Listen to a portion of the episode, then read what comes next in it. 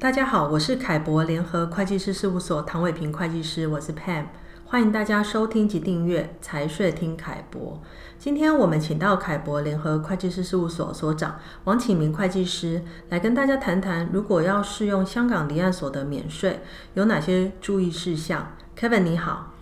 ，Pam 你好，各位听众大家好。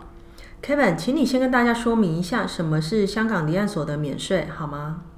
好的，香港采用地域来源原则征税，所以只有源自香港的利润才需在香港课税。源自其他地方的利润，则不需要在香港缴纳利得税。最近好像有个趋势啊，我看越来越多客户利用香港公司来做三角贸易。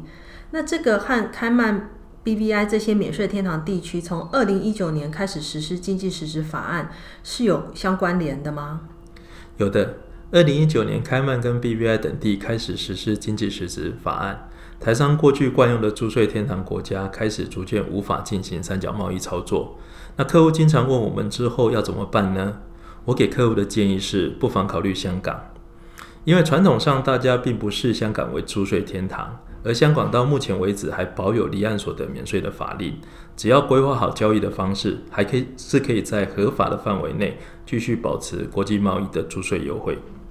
那我知道我们事务所啊，已经有不少客户都申请过了香港离岸所得免税，所以想请你分享一下实务上的申请程序。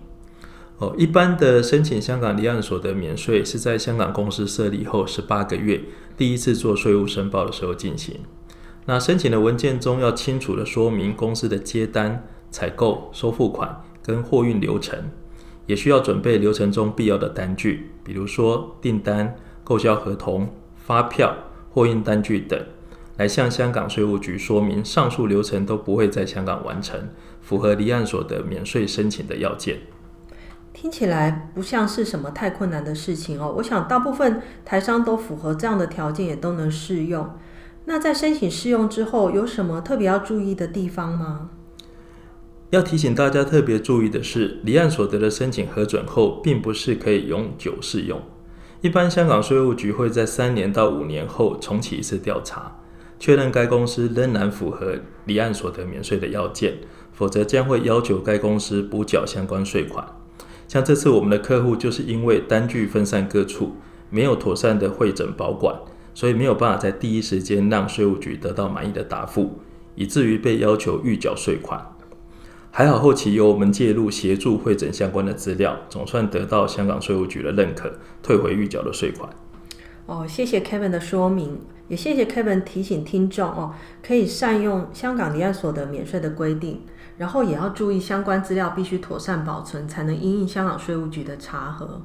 那针对这个议题，大家可以参考凯博联合会计师事务所网站上面凯博观点的相关文章。如果有任何问题，也欢迎直接洽询凯博联合会计师事务所。谢谢大家的收听。